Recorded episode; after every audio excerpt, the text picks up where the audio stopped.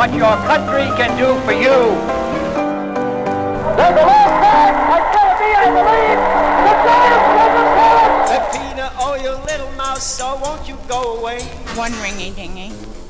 Hand off to Griffin, cracks the middle, gets the five. Touchdown, Ohio State. Oh, Oklahoma, where the wind comes sweeping down the plain. I'm interested to know, Gracie, who's your choice? Need you ask, George? Time now for spinning my dad's vinyl. Here with all his skips, scratches, and pops is my dad, Frank Vaccarello. Thanks, sweetie, and thank you for tuning into episode two of Spinning My Dad's Vinyl. There was one thing I loved to watch my parents do, and that was dance. Not the crazed waving your arms and never touching each other. This was true ballroom dancing. They loved to do the jitterbug and the other popular dances from the 1940s and 1950s. It was like my mom was floating on a cloud and it was only the two of them on the dance floor together. It was really a joy to watch. So, to honor that memory, we're going to pull out one of the kings of the dance floor for Volume 2, the Glenn Miller Collection, Part 1.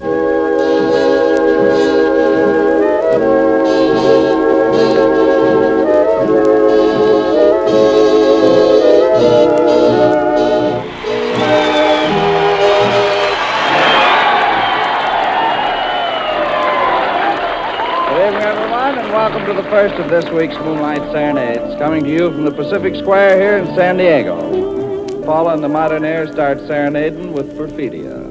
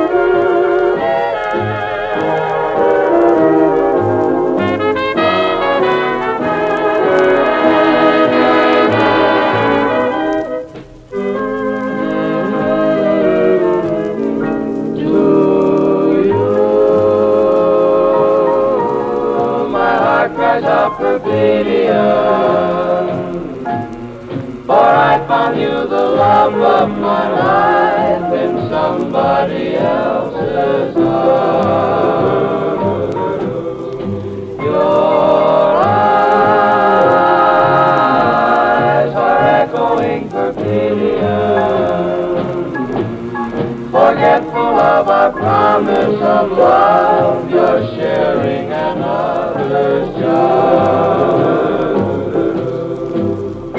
With a sad lament, my dreams have faded like a broken melody. While the gods of love look down and laugh at what romantic fools we mortals do.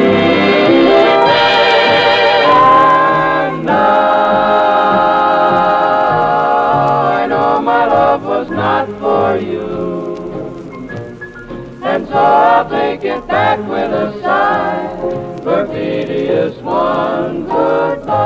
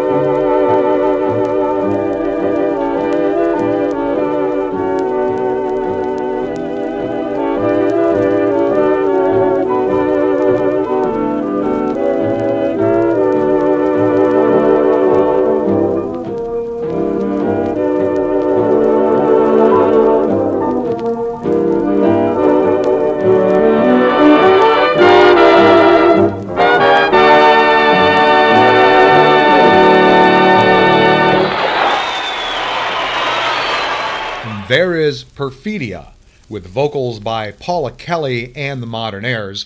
That was written by Alberto Dominguez, who also did a tune called Frenesi, and both of those tunes ended up being standards in the jazz era.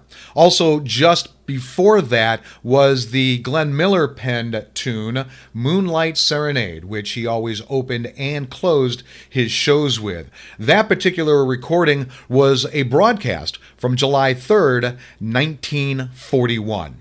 Okay, why did I pick this album? Well, the big part of this is it, this album cover is shaped like no other. It's a little bit more oblong than you are used to. You know, you're used to more squarish uh, kind of album covers. The cover itself is padded. It's also spiral bound with the five records that are inside it. A very nice spiral bound uh, liner notes in um, in the front. Also, a couple of very cool uh, pencil drawings of Glenn Miller himself. So the first time I came across it, uh, it happened to be one of my dad's not hiding places, but one of the places he used to keep these all these albums was this cubbyhole cupboard that actually had two entrance points one from what used to be his office and, and, eventually became my bedroom and then the living room. In fact it was a nice little spot for my brother to hide during hide and seek games. Um, but usually i would investigate the kind of cool albums that he had that you're going to be hearing over the next several hopefully years. Um, and this one just always stood out because of the padding because it was the first time i was probably um, uh, shown how to use the five records you know, automatic changer kind of thing. So it always stuck out as a cool album. And the music on it is actually historical because Glenn Miller had his own sound. When he was tasked as an arranger uh, back for um, Noble, uh, Ray Noble, um, he would pair the trumpet along with the saxophone on the melody. And it, the, the story goes that the trumpet player couldn't really hack it, so he took that trumpet part and gave it to a clarinet. And so when the clarinet paired up with the saxophone, it created that Glenn Miller sound that they really, really liked on the dance floor. So let's listen to a tune that really shows off that Glenn Miller sound.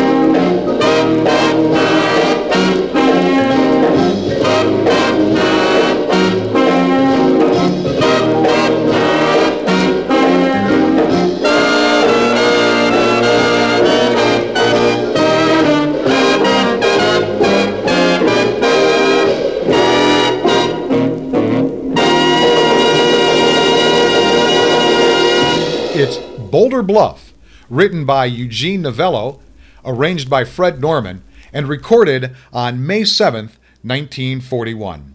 Okay, let's talk about the album itself. Glenn Miller and his orchestra. It's the RCA Victor Collector's Issue second pressing, and this collection was released in 1962. All of the songs on it were recorded from studio sessions or live broadcasts between April 10th, 1939 and September 15th, 1942. It's packed in a padded book with 14 page spiral bound liner note booklets. Uh, it's five albums, number to be played on that old automatic turntable. So today we are going to be taking that first record and it will be side one and side 10 is uh, the selections we're going to be using.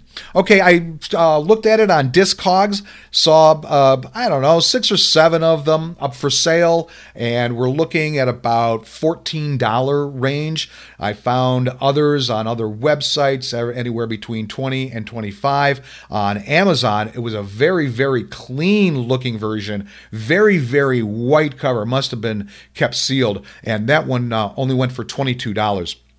Uh, my dad's album condition, uh, the album cover itself um, is not white at all. It's very, very yellowed.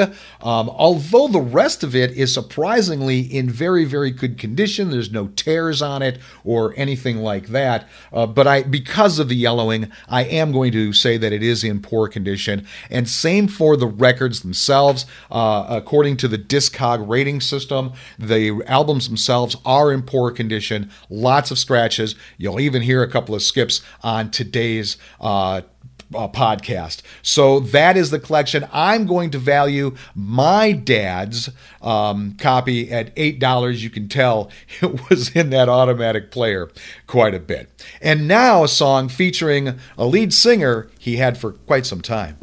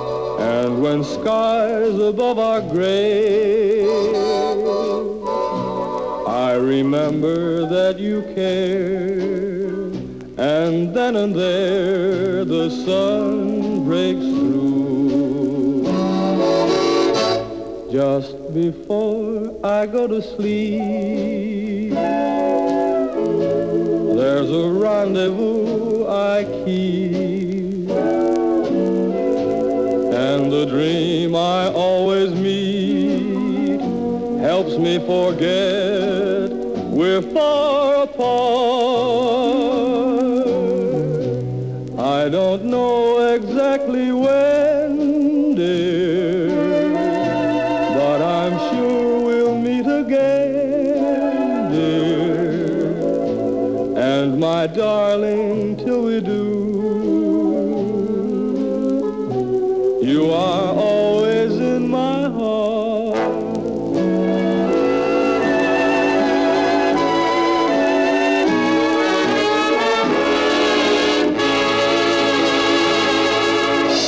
Always in My Heart, with vocals by Ray Eberle and the Modernaires, was written by Ernesto Lecuona and lyrics by Kim Gannon.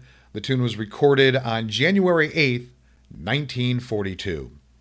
Okay, time to talk about the famous Glenn Miller. Alton Glenn Miller was born March 1st, 1904, disappeared December 15th, 1944. He was an American big band trombonist, arranger, composer, and band leader in the swing era.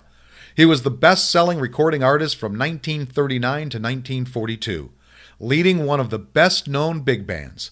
In just four years, Glenn Miller scored 16 number one records and 69 top 10 hits, more than Elvis Presley at 38 and the Beatles at 33. In 1942, Miller volunteered to join the U.S. military to entertain troops during World War II, ending up with the U.S. Army Air Forces.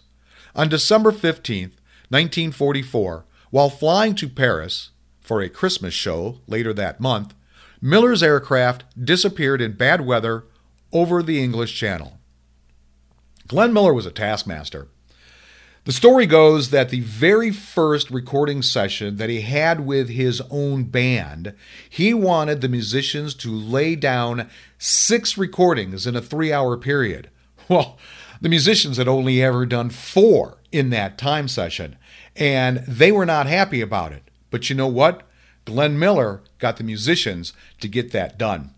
Um, now back to another song that has even a stronger Latin beat to it, and you can tell why it was popular in the clubs. I went to Havana on one of those cruises for forty-nine fifty to spend a few days.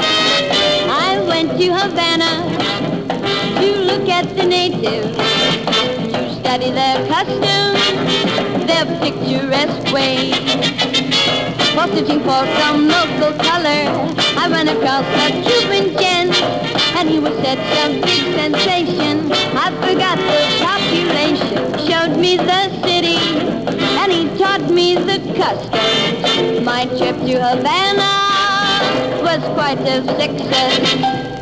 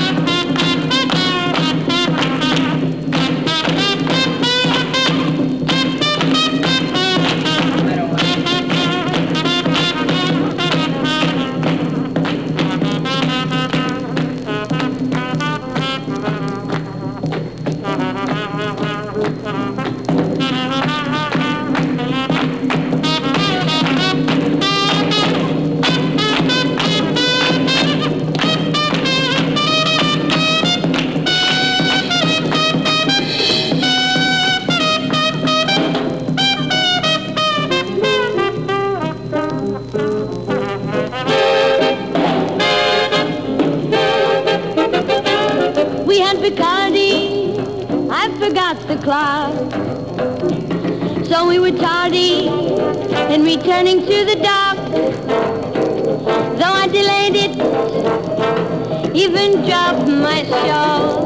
The Cuban made it just before the final call. Hey, hey, hey,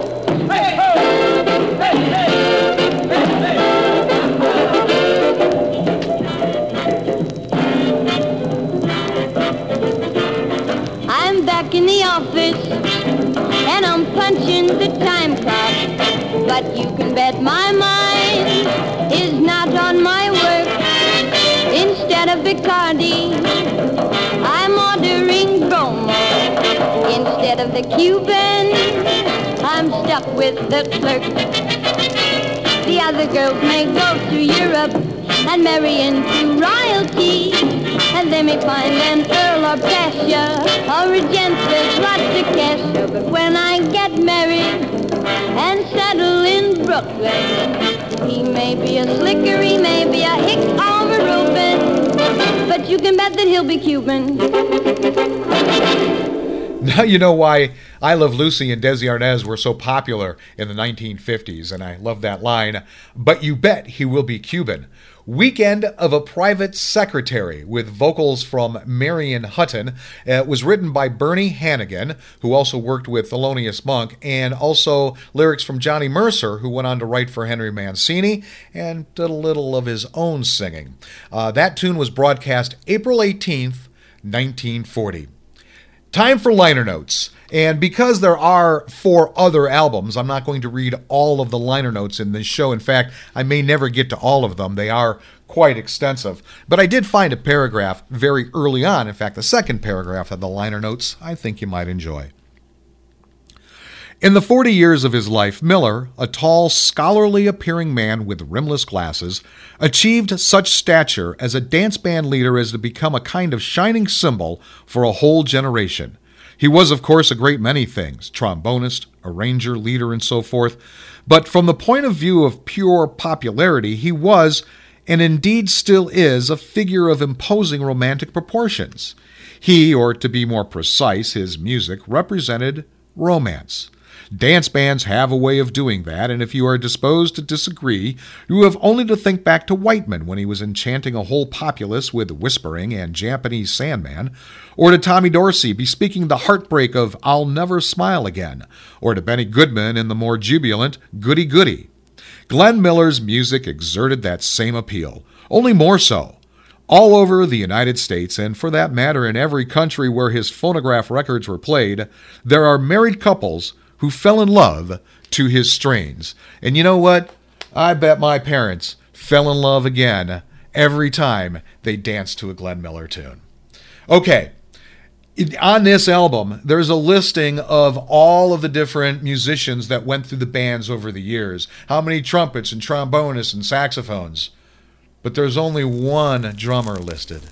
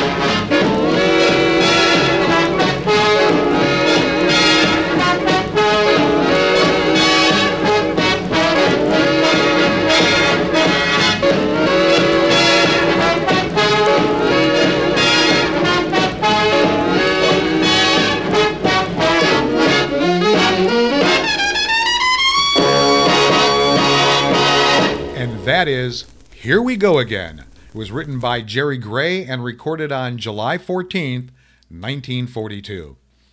Interesting side note about the drummer who was featured on that piece, Maurice Purtill. After George Simon, a friend of Glenn Miller's, had talked George into forming his own band, well, George was a drummer, so he kind of had ulterior motives, and he was the drummer on that very first recording session that Glenn Miller had where he made them record six tunes instead of just four. Well, George walked up to Miller at the end of that session and quit. Next up is Maurice Purtill, who then became his drummer until he broke up the band in 42. Born in Huntington, New York, Purtill dropped out of high school and started his career as a freelance drummer in New York studios. At the age of 20, he was with the band of Red Norvo at the beginning of 1936. Later, he joined Mildred Bailey, he played briefly with Miller in 1937, then worked with Tommy Dorsey in 1938 through 39, before picking up with Miller again from 1939 to 1942, when Miller had the bulk of his hits. After the breakup of Miller's band in 1942, Purtill played with Kay Kyser until 1944, then joined the U.S. Navy. After his discharge, he played briefly in 1946 with the reformed Glenn Miller Orchestra, directed by Tex Beneke. And speaking of personnel, the vocalist on the next tune actually got fired just before a recording session. You see, Ray Eberle decided to show up late and drunk to a recording session, and Glenn Miller, the taskmaster he is, decided that Ray Eberle would not sing for him anymore. But we will hear from him on this next song.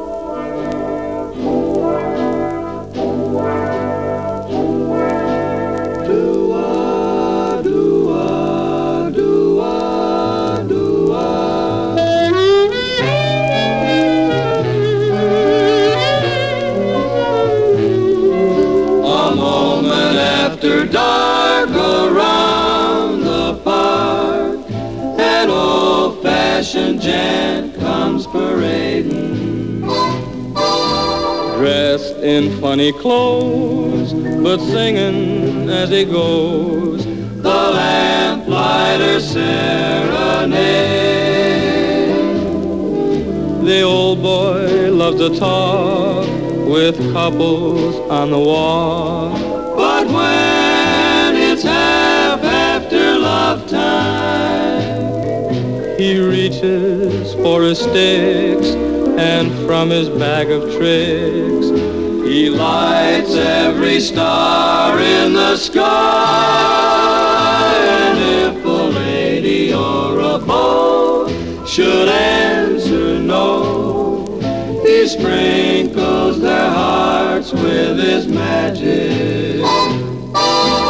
then he steals away to sing another day. The lamplighter serenade.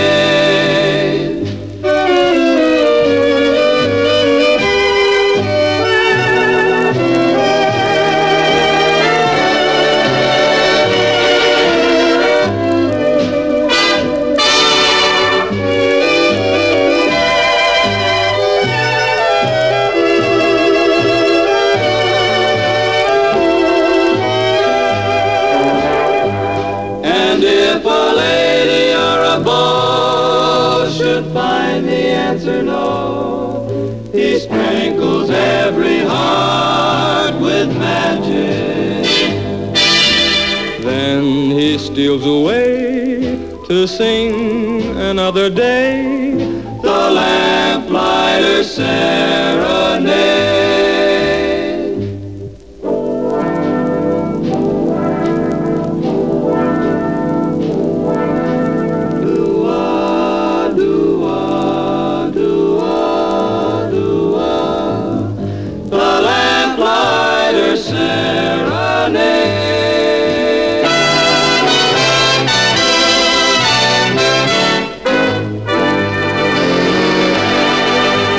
Lamplighter Serenade with vocals by Ray Eberle and the Modernaires.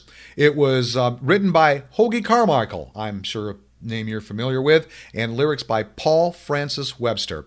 That was recorded February 18th, 1942.